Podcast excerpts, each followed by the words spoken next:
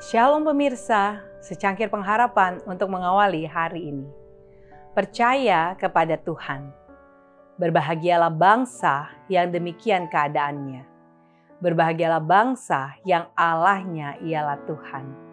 Mazmur 144 ayat 15. Kita sekali-kali tidak boleh memberikan kepada dunia ini kesan yang palsu bahwa orang-orang Kristen adalah suatu umat yang selalu muram dan tidak berbahagia. Jikalau mata kita ditujukan selalu kepada Yesus, maka kita pun akan melihat penebus yang berbelas kasihan dan akan memperoleh terang dari wajahnya. Di mana saja rohnya berkerajaan, di sana ada damai dan akan ada kegirangan juga karena ada pengharapan yang tenang dan suci pada Allah.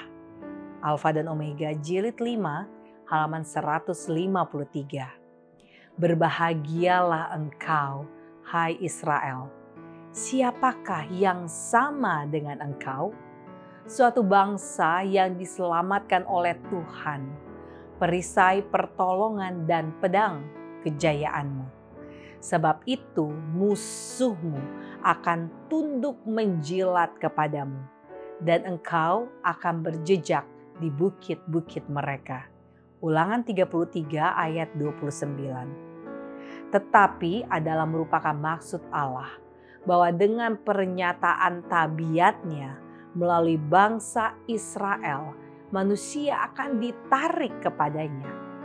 Semua orang seperti Rahab bangsa Kanaan, dan Rut orang Moab berpaling dari penyembahan berhala kepada penyembahan Allah yang benar, harus menyatukan dirinya dengan umat pilihannya.